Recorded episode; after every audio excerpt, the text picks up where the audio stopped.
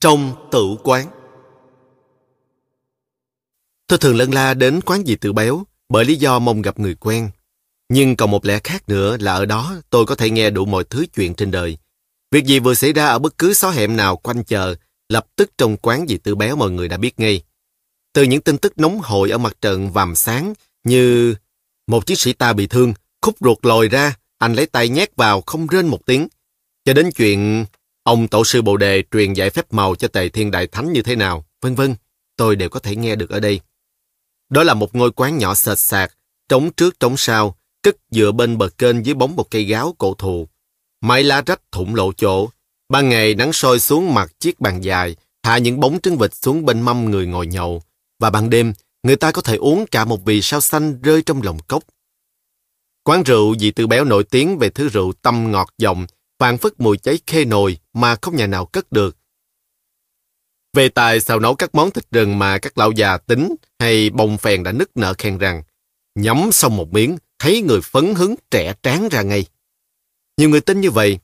Chứ như tôi, tôi nghĩ rằng những người lui tới nơi đây là bởi từ thói quen cứu hữu của họ. Mà bà chủ quán vốn là một người đại bồi sởi lỡi, không bao giờ để phật lòng bất cứ một ông khách nào dù khó tính đến đâu. Duy chỉ có một điều mà ai cũng biết nhưng cũng chẳng ai nói ra là trong sự dễ dãi hào phóng của bà ta, dù thế nào thì thế, một đồng xu cũng không lọt được qua cánh tay nhờ nhảy bóng mỡ của bà, vì bà không để mình chịu thiệt với ai bao giờ. Chẳng vì mà một hôm bà ta đã bảo tôi, Tao thấy mày sống hôm rày ở chợ này như con chó hoang, tội quá. Về đây mà ở, tiếp giúp tao việc vặt trong quán. Mày sẽ tha hồ ăn, tha hồ uống. Còn uh, như công xá thì... Bà ta im lặng một lúc sụp sịt mũi. Nói chuyện công xá hóa ra cháu ở đợi cho gì sao? Dì có một thân một mình, dì coi cháu như con thôi. Mẹ con mà tính chuyện tiền bạc thì còn ra cái nghĩa gì? Tôi đứng lặng đi một lúc lâu, bàng hoàng không biết đáp ra sao. Trước mắt tôi, dòng kênh xanh ngắt lặng lẽ chạy hút vào chân trời. Một cánh bờm nhỏ xíu bồng bềnh trên khói nước, ở một nơi nào xa lắm, đôi khi không trông rõ, dương nửa thực nửa hư. Quay nhìn về hướng quê nhà, chỉ thấy mây trời đùng cao như núi. Ngày mai tôi sẽ đi về đâu, sống ra sao? Tôi chưa biết. Tôi chẳng thể ở đây thì còn ở đâu nữa. Tôi gật đầu chẳng nghĩ ngợi gì. Vâng, cháu sẽ ở đây với gì? Tôi trở thành thằng nhỏ hầu rượu trong quán dì tư béo bắt đầu từ hôm đó. Cầm hào bạc đây ra chợ mà cắt tóc ngay đi. Bà ta vừa truyền lệnh cho tôi, vừa tháo mấy cây kim băng cài miệng túi áo chích đưa lên miệng ngậm ngang mồm và móc từ trong miệng túi thâm đen vì bẩn mỡ ra một nắm giấy bạc, nhặt một tờ hào dúi vào tay tôi. Khi tôi cắt tóc xong trở về quán thì thấy bà ta lúi húi ngồi khâu bên chiếc rổ mây. Lại ốm thử cái quần đùi coi nào. Dì khâu cho mày đấy. Bà ta đứng dậy, cầm mảnh lụa đen vừa cắt ra từ ống quần dài cũ của bà. Chỉ cần khâu một đường lưng và một đường khoét đáy là thành một chiếc quần đùi. Tôi mặc thử, thấy hãy còn quá rộng. Cầm bánh xà phòng thơm của dì, xuống bến tắm đi, rồi lên mà mặc quần mới con. Bà ta ngọt ngào, bảo tôi. Bà ta nói với tôi rất ít, lời lẽ dịu dàng, nhưng mỗi câu là một mệnh lệnh. Sau khi tắm rửa xong, tôi vừa mặc chiếc quần lụa đen ngắn vào. Bà ta ngồi nheo mắt, cười làm rung rung hay tặng mỡ của đôi gò má bóng nhạy, ngắm tôi hồi lâu. thơm đa, sạch sẽ thơm tho như vậy mới có thể hầu khách được. Chứ đứng gần người ta mà hồi như cú thì họ gõ chai lên đầu biết không? Mà trong mày mặt mũi cũng sáng láng đấy, có chữ nghĩa gì bỏ túi không? Dạ, cháu đã độ Sephika tháng 6 năm ngoái. Thiệt chứ? Trời, thằng này giỏi đa. Mới 14-15 tuổi mà độ Fika thì giỏi lắm. Ờ, hồi tao còn con gái, có một ông giáo Fika chú ý đến tao, nhưng duyên trời không định. Chà, ngày xưa đổ Fika là đã nên ông nọ ông kia rồi. Khổ cho mày, gặp thời buổi loạn ly. Thế bà má cháu đâu? Dạ, ở xa lắm. Tôi đáp miệng cưỡng. Thế tôi không muốn nói, bà ta cũng thôi không hỏi. Bà ta vốn là người khôn ngoan, lịch thiệp và từng trải, luôn luôn đoán trước ý mọi người, biết lúc nào nên nói, lúc nào nên không và nên chấm dứt câu chuyện ở chỗ nào. Điều này tôi nhận ra trong những đặc tính của bà ta chỉ qua vài ngày sau thôi. Kể ra thì khách đồ của quán vì Tư Béo không thiếu hạng nào. Những tay vô công rỗi nghề, la cà ngồi tán dốc suốt ngày cũng có. Những người tản cư cắm thuyền tạc lên uống chén rượu rồi quầy quả đi ngay cũng có. Bọn con buôn vào ngồi chỉ cốt lấy chỗ gặp gỡ trao đổi tin tức các luồng hàng đương khan hiếm và để kiếm món xào nướng khoái khẩu hơn là vì cần rượu. Đôi khi, một vài người lính Cộng hòa vệ binh có tuổi lén rời chỗ trú quân vào làm một cốc rượu khan. Trước khi ra khỏi quán, cứ đưa ống tay áo chùi ria mép và dặn đi dặn lại tôi. Này, chú em, hệ có ban chỉ huy đến hỏi thì nói không có ai tới uống rượu đây cả nhé. Nhớ nhé. Chỉ trong vài hôm, tôi đã quen mặt hầu hết những đệ tử lưu linh của xóm chợ này. Nhưng trong đám người thường lui tới nơi đây, tôi chỉ đặc biệt chú ý có hai người. Một là lão Ba Ngù. Dường như lúc nào cũng có lão túc trực trong quán. Nói cho đúng thì lão ta cũng không phải là tay mạnh rượu, nhưng lão có thể lai rai uống được suốt ngày. Những chuyện tiếu lâm, những chuyện giang hồ mã thường, lão kể đi kể lại với mọi người. Tôi nghe đến thuộc lào nhưng vẫn thích nghe.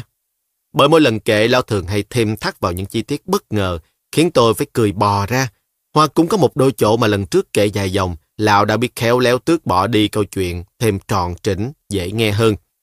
Những lúc đông khách, lão đứng dậy nhường chỗ cho người mới tới. Đôi khi lão còn bưng hộ bát đĩa giúp bà chủ quán. Vì từ béo mến lão vì cái tài đưa chuyện và giữ khách không công của lão, nên thỉnh thoảng bà ta cũng đại lão cúc rượu kèm theo một con khô cá lạc nướng. Ai mời rượu lão đều uống, không từ chối. Nhưng chỉ uống một chén con cho ta vui bụng người ta thôi. Không bao giờ lão uống đến chén thứ hai. Mình là người biết tự trọng, mình có phải là thằng già nát rượu đâu. Lão thường lại nhà nói một mình như vậy.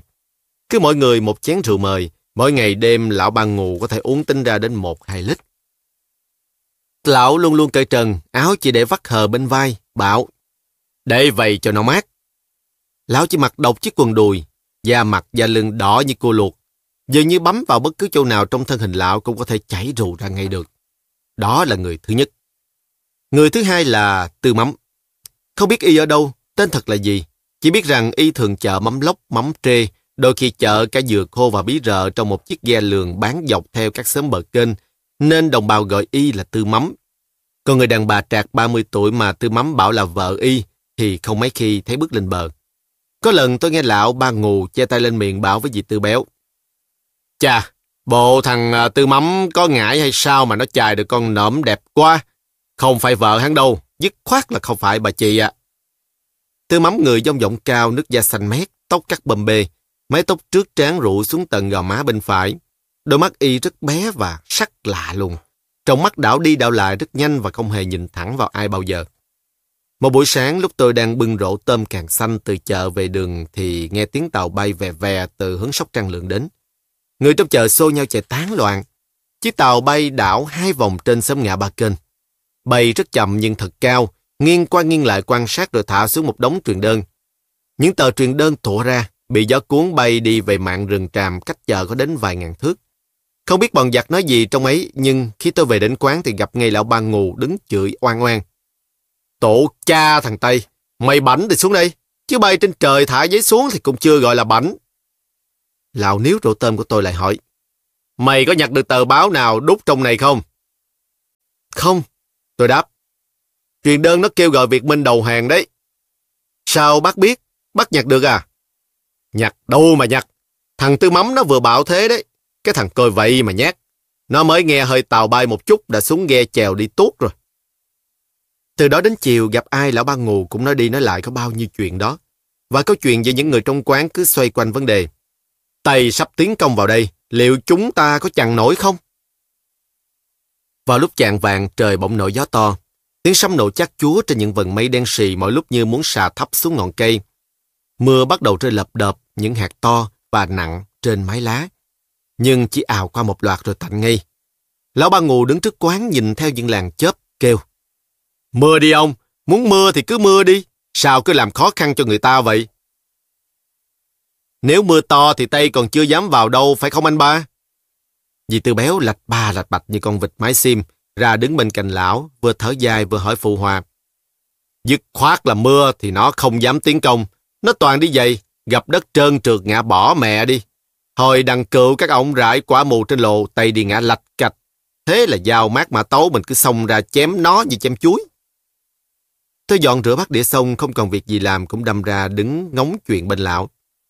Bỗng nghe dưới kênh có người hỏi. Quán dì Tư có còn gì nhậu không? À, thằng Sáu tuyên truyền. Lão ba ngù kêu khẽ. Dì Tư béo tức thời quát tôi. Vào nhóm bếp lên, còn nít mà biết cái gì. Lúc nào cũng chực nghe. Và bà ta đáp vọng ra kênh. Vô khói, còn vô khói.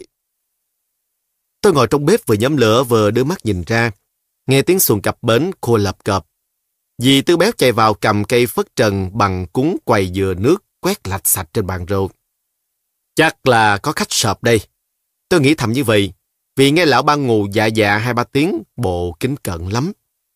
Rồi thấy anh sát tuyên truyền mồ hôi một cây nhễ nhại, tay xách một bao cà rồng công văn giấy tờ, khom người bước qua máy giọt, vào đặt phịch cái bao lên bàn.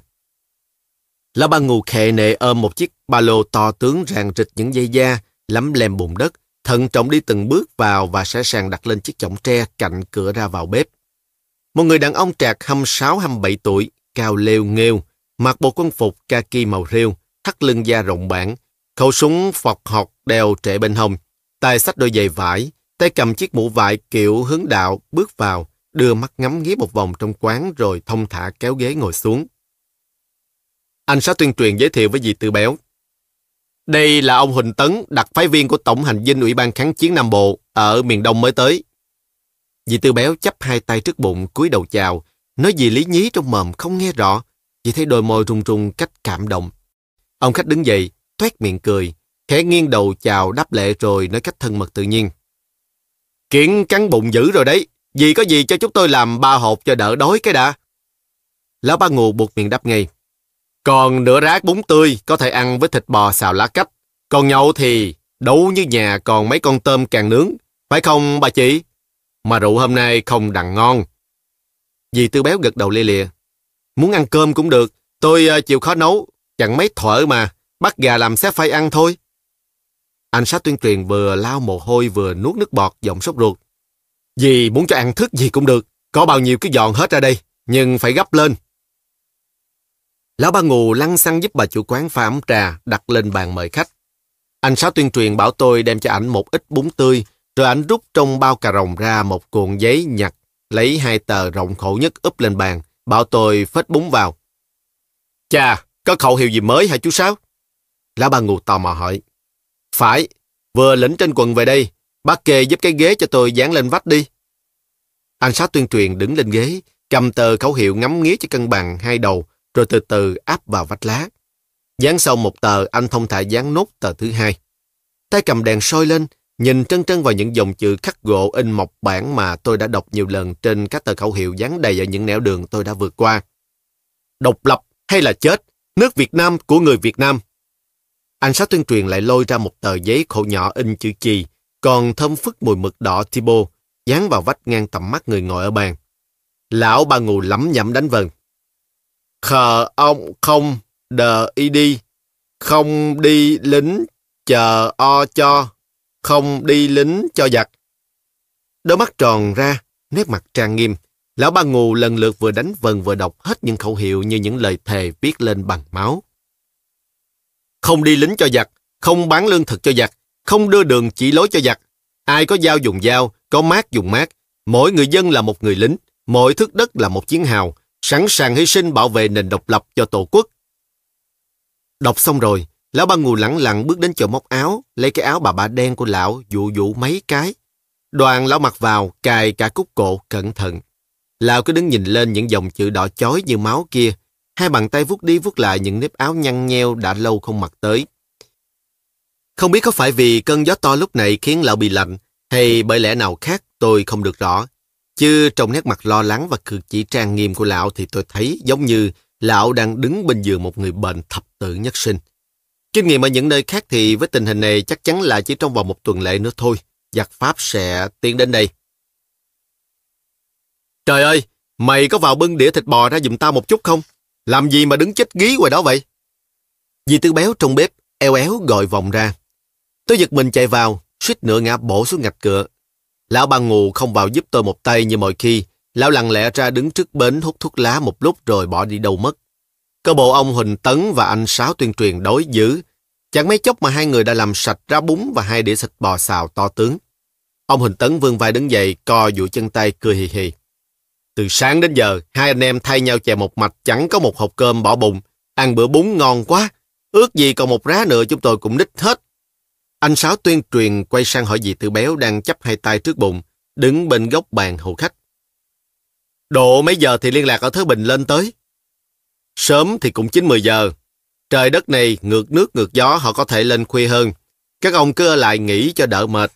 Dì Tư Béo đáp thông thả, có ý muốn gặp khách. Có gì nhậu, gì mang ra vứt đó cho chúng tôi.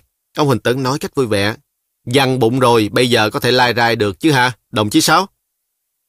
Tôi quạt than hơ lại mấy con tôm càng nướng sẵn, to cỡ cổ tay người lớn mà dì Tư Béo còn cất trong chàng. Trong khi đó, anh Sáu tuyên truyền cầm đèn ra sau quán ngắt mấy ngọn rau răm, còn ông Huỳnh Tấn thì dành với dì Tư để tự tay ông ta giả bát muối ớt cho vui. Bác ba ngủ đi đâu rồi hả dì Tư? Anh Sáu tuyên truyền chợt hỏi. Ôi, có trời biết ổng đi đâu. Muốn đến thì đến, muốn đi thì đi. Nhậu mà thiếu bác thì không vui. Có tôi đây, chú Sáu ạ. Lão ba ngù từ ngoài nói vọng vào. Mày quá, chỉ lo về không kịp. Lão ba ngù bước vào đặt một lít rượu trông như mắt mèo lên bàn, xoa xoa hai bàn tay rồi đan mười ngón tay vào nhau, nghiêng đầu ngắm chai rượu. Tôi chạy vào tận xóm tràm, nài lại của họ đây. Không mấy thuở, để khách xa uống rượu không đặng ngon sẽ mang tiếng đất rạch giá bạc liêu mình. Khi ba người đã ngồi vào bàn sắp sửa rót rượu thì có bóng một người mặc quân phục màu đen, khoác capot, lơm khơm bước theo ánh sáng đèn đi vào quán. Tôi nhận ra ngay đó là anh phân đội trưởng Cộng hòa vệ binh vừa về đóng quân ở xóm trên đã mấy hôm nay. Ông Huỳnh Tấn bỗng xô ghế đứng dậy, đôi mắt tròn thao láo nhìn anh phân đội trưởng. Còn anh phân đội trưởng thì đứng sững lại ở chỗ ngạch cửa, mồm há hốc ra. Hai người im lặng nhìn nhau, rồi cả hai cùng lao tới ôm lấy nhau, tay đấm đấm vào lưng nhau thầm thập. Trời ơi, tao tưởng mày chết rồi. Tao cũng tưởng mày chết rồi. Vậy ra không thằng nào chết cả. Hai người cùng tranh nhau nói, không còn nghe câu nào là của người nào. Những tiếng nói bằng giọng cười tráng sôi nổi vồ vập tuôn ra cùng với những tiếng cười vui vẻ, mừng rỡ của đôi bạn tình cờ gặp lại, cứ xoắn lấy nhau. Sao nghe mày chết ở mặt trận gò công rồi? Ngồi xuống đây. Ông Huỳnh Tấn kéo ghế mời anh phân đội trưởng. Chết thế nào được? Ờ, mình có bị thương ở vàm láng gò công. Anh phân đội trưởng lột áo capot ném bên trọng mở cúc áo trỏ vào vết sẹo trên ngực. Xuyên từ trước trổ ra sau lưng, thủng một lỗ phổi, cầm chiếc đũa thọc qua được. Bọt cứ tuôn ra phì phì, cả máu cả bọt. Vậy mà chỉ hơn tháng sau mình đã dậy ra chỉ huy chiến đấu. Sức mày thì ca nông bắn cũng không chết. Ông Huỳnh Tấn cười hì hì. Anh phân đội trưởng bây giờ mới ngắm nhìn ông Huỳnh Tấn từ đầu đến chân. Mày vừa tới đây hả? Bây giờ chắc làm to lắm ha. Nhưng chưa quân sự lắm. Hãy còn cái mã của anh sinh viên. Anh phân đội trưởng bỗng nhếch mép cười, không nhìn vào ông Huỳnh Tấn nữa mà chỉ ngó ra ngoài trời tối đen một lúc. Rồi từ từ quay lại, giọng trầm hẳn xuống. Hơi buồn, pha đượm ít nhiều chua chát. Nghe anh em bảo là cậu có theo phái đoàn anh giàu đi hội kiến với Garasay. Thằng Grasey bắt cậu bỏ vào bao bố nhận xuống cống Sài Gòn chợ lớn. Chết rã thay từ cuối tháng 10 năm ngoái mà. Ôi, anh em ghét mình. Họ bịa ra họ nói vậy, chứ à, mình có đi hội kiến hội mối bao giờ. Mà họ ghét cũng phải thôi. Ông Huỳnh Tấn nói chậm rãi. Chuyện còn dài, hằng ngu một cốc rượu mừng cái đã. Lão ba ngủ đứng dậy, tay phải ngửa ra, tay trái cầm chai rượu mở nút lá chuối cắn vào mõm. Đặt chai rượu nằm xuôi trên lòng bàn tay phải, từ từ xoay bàn tay úp xuống rót rượu ra cốc. Khi cốc rượu vừa đầy, lão nhẹ nhàng uống ngửa bàn tay đưa cổ chai rượu sóc nghiêng lên. Dòng rượu nhỏ và thanh như sợi chỉ bị cắt đứt khỏi miệng chai, tụt xuống mặt cốc đầy, làm sủi bồng mấy cái tâm nhỏ chạy vòng quanh. Lão rót luôn bốn cốc đều tâm tấp như vậy, không hề nhễu ra bàn một giọt rượu nào. Trời ơi, ông già rót rượu đẹp quá, như nghệ sĩ biểu diễn ấy. Ông Huỳnh Tấn kêu, kêu lên. Lão ba ngù vuốt ria mép, đặt chai rượu xuống bàn. Nói các đồng chí tha lỗi, chứ tôi khổ sở và hết nghiệp vì rượu mới chỉ học được cái trò này. Đã uống rượu thì phải biết rót rượu, sao cho đừng có giọt phí giọt phàm nào rơi vãi xuống bàn. Cũng như người lính cầm súng, phải bắn bách phát bách trúng, bắn sao cho đừng trật một viên, chớ à, để một thằng Tây nào chạy thoát. Anh sát tuyên truyền cười ha hả. Bác bà bữa nay xuất khẩu thành văn, vô ban tuyên truyền công tác với tôi đi, cha nội. Các đồng chí thấy chưa? Ngán dân đất chắc băng này chưa? Rượu chưa vào mà lời Châu Ngọc đã tuôn ra rồi. Dì Tư Béo vừa cười mấm biếm vừa cắt chanh ra, vắt rưới lên mấy con tôm càng nướng, bóc vỏ. Bà chủ uống với chúng tôi một ly cho vui. Ông Hình Tấn hai tay bưng cốc rượu lên đưa sang mời dì Tư Béo. Dì Tư Béo lắc đầu ngoằn quậy. Tôi xin vô phép các ông. Tôi không uống được mà. Để tôi đi lo cho các ông nồi cháo gà dằn bụng để buổi khuya đi đường. Bốn người chạm cốc uống cạn. Họ hút thuốc lá và thổi khói ra um nhà. Rượu được vài tuần, ông Huỳnh Tấn bắt đầu dặn hắn nói. Đây toàn đồng chí, bà con anh em cả thôi, chẳng ai xa lạ gì mà phải giấu. Anh em họ không rõ, họ ghét mình là chuyện tất nhiên thôi. Mình chẳng có đi hội kiến với thằng G ra xây đâu. Mình là cái thá gì? Và lại nói cho cùng, nếu cần bảo vệ các anh lớn, thì dẫu vào hang cọp mình cũng chẳng ở từ nan. Mình có đi làm cần vệ, người cần vệ độc nhất đưa anh giàu đi gặp thằng đại tá Nhật ở đình An Lạc để bàn về các thể thức chuẩn bị gặp thằng Gracie. Thằng giặc già này nó lập kế hoãn binh để chờ tiếp viện, trong khi các sư đoàn dân quân cách mạng của ta vẫn còn vây đặt chung quanh Sài Gòn chợ lớn. Tất nhiên là sau đó cuộc hội đàm ở khu nhà Hôi Pong Hoa trong chợ lớn chẳng đem lại kết quả nào. Có thể nói là anh em còn thật thà, chứ không phải ngán gì nó đâu. Anh phó đội trưởng chành môi ra, không biết anh cười hay không cười, chỉ thấy đôi cầu vai rung rung. Không ngán mà lại toan định chiến với chúng nó. Anh em nhiều người đã nói và nghĩ như cậu. Ông Huỳnh Tấn nói chậm rãi, giọng ôm tồn.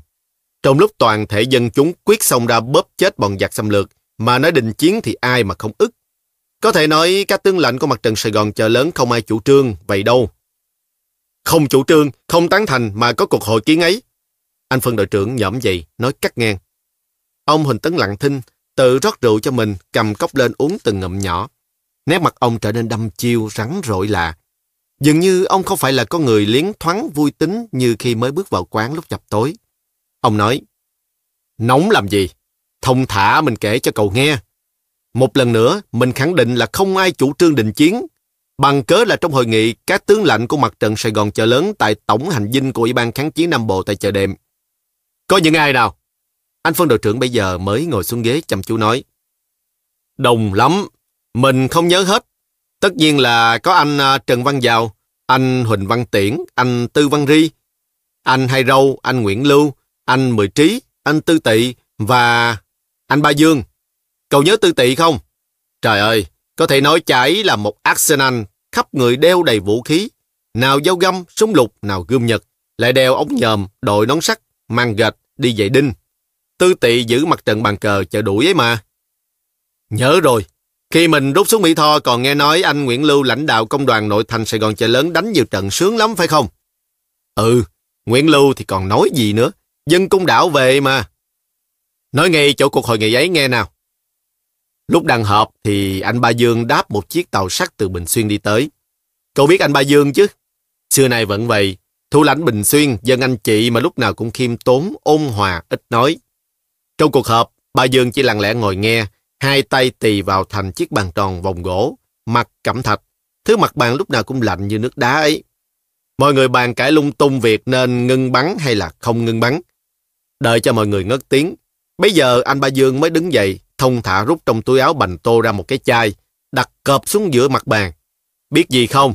Trời ơi, trong chai toàn là những ngón tay người ngâm rượu. Anh nói, đây là ý kiến của anh em Bình Xuyên phát biểu với hội nghị khi nghe nói có lệnh đình chiến. Rồi anh nghiêm giọng tiếp. Họ chặt ngón tay thề trước bàn thờ tổ quốc. Trước ảnh cụ Hồ là nhất định đánh đến cùng. Các anh ra ngoài kia mà coi, chiếc tàu của tôi. Tụi tay ở rạch kiến nó bắn tôi như vậy đó. Thế còn à, đi hội nghị với Garasay làm chó gì nữa? Anh 副 đội trưởng vung tay nói như quát. Đi là đi, còn đánh là đánh. Hai vấn đề khác nhau. Vấn đề chủ yếu là đánh. Mình kể cho cậu nghe vừa rồi đó. Anh em có ai rút lui đâu. Ông hình Tấn còn toan nói điều gì nữa đó. Chừng như sắp nói một câu quyết liệt lắm thì phải. Nhưng ông lại thôi. Mắt lâm lâm, mốt thuốc lá ra đốt, hút, cách bực dọc. Anh phân đội trưởng chấm đầu ngón tay trỏ vào rượu vẽ vẽ lên mặt bàn. Còn anh Sáu tuyên truyền và lão ba ngù thì ngồi đưa mắt nhìn nhau. Tôi thấy mọi người im lặng, tự nhiên mình cũng đứng ngay ra, không dám động cừa. Trong quán chỉ còn nghe tiếng củi nổ lép bếp và tiếng nước sôi reo đều đều sau bếp. Lâu lâu trời lại chớp lên một cái. Mặt nước dòng kênh sáng rực trong ánh chớp. Những đầu ngọn cây tràm và chiếc xuồng không đang buộc bên bờ hiện lên xanh biếc. Dường như trời đất cỏ cây và những gần sóng lăn tăng không ngớt vỗ nhẹ đôi bờ kia, thấy đều rung rung trong sắc xanh kỳ ảo. Mắt người chưa kịp trông rõ đã biến mất vào bóng tối. Một giọng hát buồn của anh thanh niên nào đó đang thả thuyền trôi theo dòng kênh, nghe mỗi lúc một gần. Ngoài hiên giọt mưa thu, thánh thoát rơi, phòng vắng. Lão ba ngù tức thời đứng dậy, bước thình thịch ra ngoài. Ê, ghe ai chèo lạc sạc đó? Lão hỏi. Dưới thuyền có tiếng đáp. Đi chở củi về đây ông nội. Xét giấy hả? Dưới ghe có ai bệnh sắp chết phải không? Lão ba ngù lại hỏi giọng cay độc. Có ai bệnh gì đâu, đừng có trù mạc. vậy mà tưởng thằng nào đang mắc dịch mắc gió gì với ghe đó chứ. Bộ sắp chết sao mà rên khừ khừ vậy? Ê, bây giờ không phải là lúc hát cái giọng mèo ướt đó nữa nha. Nghe chưa? Không có tiếng trả lời. Tiếng chèo cua mỗi lúc một xa. Lão ba ngù thở phì phì, bước vào quán cởi áo ra ném bên trọng cái xoạch. Anh sát tuyên truyền liếc sang ông Huỳnh Tấn và anh phân đội trưởng, cố nín cười. Khi thấy hai người này cũng đang nhịn cười như mình, anh Sáu tuyên truyền không nín nổi nữa, bèn phì một tiếng và một tràng cười ha hả vụt nổ ra. Chú Sáu, chú cười tôi cái gì? Lão ba Ngủ toan ngồi xuống ghế lại thôi, mắt lão dán vào đôi môi đang cười rung rung trong ánh đèn đỏ khé của anh Sáu. Ha ha, ai cười gì bác đâu. Bồ lão già này nói bậy à. Hừ, chú làm tuyên truyền chú há chẳng biết. Quốc gia hưng vong, thất phu hữu trách sao? Nước nhà còn mất, đến một thằng mẹ rượt như lão đây cũng còn có trách nhiệm mà. Bây giờ thì ông Huỳnh Tấn, anh phân đội trưởng và cả dì Tư Béo vợ bếp quệt mồ hôi trán bước ra cũng đều cười lên thành tiếng. Khi lão ba ngụ hiểu ra rằng đó là những tràng cười tán thưởng, lão bèn vuốt ria quay mặt vào trong tối lạm nhã một mình. Có hơi lố bịch một chút, nhưng tôi già rồi, thấy đâu thì nói đó vậy thôi. Nào, bà chị đã cắt tiết gà chưa? Tôi giúp một tay. Thôi, cảm ơn, cháu sắp dọn ra được rồi đây. Dì Tư Béo nói bằng giọng thanh thanh kéo dài làm duyên kiểu như còn trẻ. Bà ta sẽ sàng sắn tay áo lên, bàn tay béo nút cầm chai rượu rót liên tiếp ra bốn chiếc cốc. Bốn cốc rượu rót bồng mắt thỏ đều tăm tắp, xếp một hàng ngay ngắn với ánh đèn lung linh, tưởng như rượu sắp tràn cả ra ngoài, nhưng tuyệt nhiên không hề thấy có một giọt ướt nào rơi xuống mặt bàn. Đêm hôm đó, mãi đến 12 giờ khuya vẫn không thấy xuồng liên lạc dưới Thới Bình lên. Ông Hình Tấn sốt ruột không chờ được nữa, bèn kệ anh Sáu tuyên truyền tìm người đưa ông đi. Lão ba ngù xung phong nhận lệnh chiếc tâm bạn của anh Sáu tuyên truyền chèo đưa ông Huỳnh Tấn. Anh phân đội trưởng lâu ngày gặp bạn cũ, vẫn còn nấn ná ở lại hàng khuyên mãi cho đến lúc chia tay. Còn dì Tư Béo thì chẳng những dứt khoát không nhận món tiền bữa rượu, lại còn biếu ông Huỳnh Tấn và lão ba ngù mỗi người một đòn bánh tét nhân tôm thịt mang theo lót dạ dọc đường. Tôi thu dọn bát đĩa xong, vừa hạ cánh liếp xuống thì nghe tiếng tư mắm hỏi vọng từ dưới bến. Quán còn thức hả dì Tư?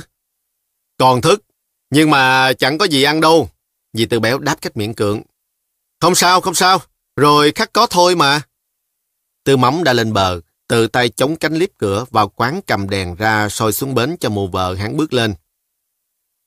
Chào dì Tư, khuya rồi mà chúng tôi còn làm phiền gì quá. Vợ Tư mắm chúm chím cười, nói một câu lấy lòng bà chủ quán. Đoạn từ tốn nhất ghế ra rón rén ngồi xuống. Đúng như lão ba ngủ nói, cứ trong hai người này có ai tin rằng họ là một cặp vợ chồng. Tư mắm thì vừa hôi vừa bẩn, vừa hà tiện lại vừa vũ phu. Còn một vợ hắn, tuy ăn vận mộc mạc ra vẻ một người làm lũ, nhưng từ cách nói năng cho đến dáng đi, cách đứng, thì rõ ra là người hạng phong lưu đại cát. Thế tôi che tay lên miệng ngáp, mụ ta vỗ vỗ nhẹ vào lưng tôi. Chịu khó thức một chút, rồi qua cho tiền sáng mai ăn bánh, từ mắm xuống thuyền xách lên một chai cột nhà vuông và một sâu cua biển. Hắn đi thẳng vào bếp, vớt sâu cua xuống cạnh lò, mắt đảo một vòng ra tận sân sau. Tôi đi sau lưng hắn, thấy vậy bèn hỏi. Chú à, kiếm rổ hay cái gì? Bảo tôi lấy cho. À không, tôi mắm giật mình quay lại. Qua coi nhà còn gì nhậu được nữa không thôi mà. Rồi hắn cầm chai rượu ra, rủ rỉ với dì tư béo đang loay hoay cầm khăn lau cốc bên bàn. Nấu à, nồi cháo cua ăn chơi đi, dì Tư. Cháo cua làm gì? Nhà vừa nấu nồi cháo gà cho mấy ông khách. Họ chỉ hấp mỗi người vài muỗng, vì trước đó đã nít hết ra bún rồi, còn ăn uống gì nữa. Trời, nồi cháo gà nấu đậu xanh ngọt lắm, để hâm nóng lại thôi. Dì Tư Béo miệng nói tay khoát ra hiệu bảo tôi vào nhóm bếp lò. Vậy à, thì nướng vài con cua nhá chơi, còn bao nhiêu biếu gì? Tư mắm đạo mắt, nói. Rồi hắn hỏi trống không. Chà, khẩu hiệu ai mới dán đây nhỉ? Dì Tư Béo không đáp. Tính bà ta vốn như vậy, ai hỏi riêng bà thì bà nói, không thì thôi. Mụ vợ tên lái buôn cao mắt lườm hắn một cái. Từ trong hai con ngươi phát ra những tia sáng quắc, nhọn như những mũi kim. Nếu tôi không chú ý mụ từ trước, thì không thể nào bắt gặp cái lườm dữ dội trong thoáng chớp ấy. Tư mắm tức thời cười hề hề, nói lạng. Chèo rã cá tay mà bữa nay chẳng bán được mấy, chỉ toàn bán chịu cho vài người mới quen. Mụ vợ hắn hỏi xin quả chanh và một thìa đường trắng, rồi tự tay rót thứ rượu tây của mụ ra cốc, cho đường vào, hầm nóng cốc rượu trong bát nước sôi, sau khi đã thả vào cốc một lát chanh, rồi cầm cái đĩa đậy lên. Cháu không biết uống rượu đâu. Mụ cười chúm chím ngó dì Tư. Thuốc giải cảm đấy, đi nhiều, mệt, uống một cái cốc này nó ra mồ hôi, khỏe người lại ngay. Tư mắm ngồi hút thuốc phì phèo, hắn lại hỏi dì Tư. Ờ, lúc nãy thấy à, bác ba ngủ chèo tâm bản đưa ông nào đi đâu vậy hứ gì? Dì Tư béo nhướng lông mày, làm mặt quan trọng. Bà ta không nhìn Tư mắm, nghiêng người xuống gần bên con mụ vợ hắn, ngón tay trỏ đặt ngang mồm. Đừng có lộ bí mật nha, ông ấy lớn lắm đấy, cấp năm bộ mà. Chà, ông khỉ gì quên rồi. Đoàn bà ta quay vào cửa bếp hỏi tôi. Ông à, hồi nãy làm chức gì, mày nhớ không? Tôi không muốn trả lời nhưng buộc lòng phải đáp cho có đáp. Cháu không nghe nói. Ôi, nó còn nít, biết cái gì mà dì hỏi nó. Tư mắm cười hề hề, nhịp chân rung đùi. Mụ vợ tư mắm ngó ra bến, liếc hắn một cái, thông thả đưa bàn tay ngón búp măng vén mớ tóc mai. Bạn à, mấy chỗ mà không ghi chép gì cả, mai mốt đây quên đi, làm sao đòi được? Khó quá. Mụ móc trong túi ra quyển sổ con và cây bút máy đặt lên bàn. Tư mắm rời ghế đứng dậy bước ra ngoài tối. Nghe hắn nói vòng vào. Khuya rồi mà không mưa được, ôi bức quá, đứng đây một chốc cho mát. Dì Tư, hệ được cháo thì dì nhấc ra, nướng luôn vài con cua nghe gì. Thấy tôi lại ngáp, dì Tư béo bàn bảo tôi xuống chiếc thuyền mui ống của dì vẫn đầu trong mương, đi ngủ trước đi. Mua vợ Tư mắm vậy tôi đến dúi vào tay tôi tờ giấy bạc năm hào. Tôi không lấy, đặt trả lên bàn. Cầm đi mà. Có mụ cười cười, nhìn tôi có hơi ngạc nhiên. Ôi, nó không lấy thì thôi, kệ nó. Thằng này có phải như người ta đâu. Dì Tư Béo nói có ý bực tức vì tiết hộ cho tôi. Tôi bước ra ngoài, không nghe bà ta nói gì về mình nữa. Bèn đi thẳng ra mương chui xuống thuyền, rút vào nớp. Mũi vo ve kêu dậy trong những lùm cỏ rủ, ngọn xuống hai bờ bờ mương. Tôi tưởng nằm xuống là đánh một giấc thẳng cặn, hóa ra lại không ngủ được. Không hiểu sao cái lườm của mụ vợ tư mắm cứ như xoáy vào óc tôi, khiến tôi sợ sợ. Chưa bao giờ tôi thấy một người đàn bà nói năng mềm mỏng, nhỏ nhẹ, mà lại có đôi mắt lạ lùng, vừa đẹp vừa đáng sợ như vậy. Các bà bán cá trong chợ cãi nhau những lúc giận dữ, mắt lông lên sòng sọc mà không có nét gì đáng sợ như mắt con mụ này. Độc lập hay là chết, nước Việt Nam của người Việt Nam. Những dòng chữ rắn rỗi khắc gỗ in mộc bản trên các tờ khẩu hiệu mà anh Sáu tuyên truyền vừa dán vào vách từ chập tối, bỗng lại hiện ra nhảy múa trước mắt tôi. Trong tai tôi, nghe mơ hồ nhạc điệu buồn buồn của tiếng gió phẩy động ngọn dừa nơi một làng quê xa nào đó ở trạm Tiền Giang mà tôi không còn nhớ rõ. Tôi lại thấy ông Huỳnh Tấn toét miệng ra cười. Gương mặt ông đang cười bỗng tối sầm lại. Anh em có ai rút lui đâu. Tiếng mũi vo ve mỗi lúc một xa dần. Tôi ngủ tiếp đi, lúc nào không biết nữa.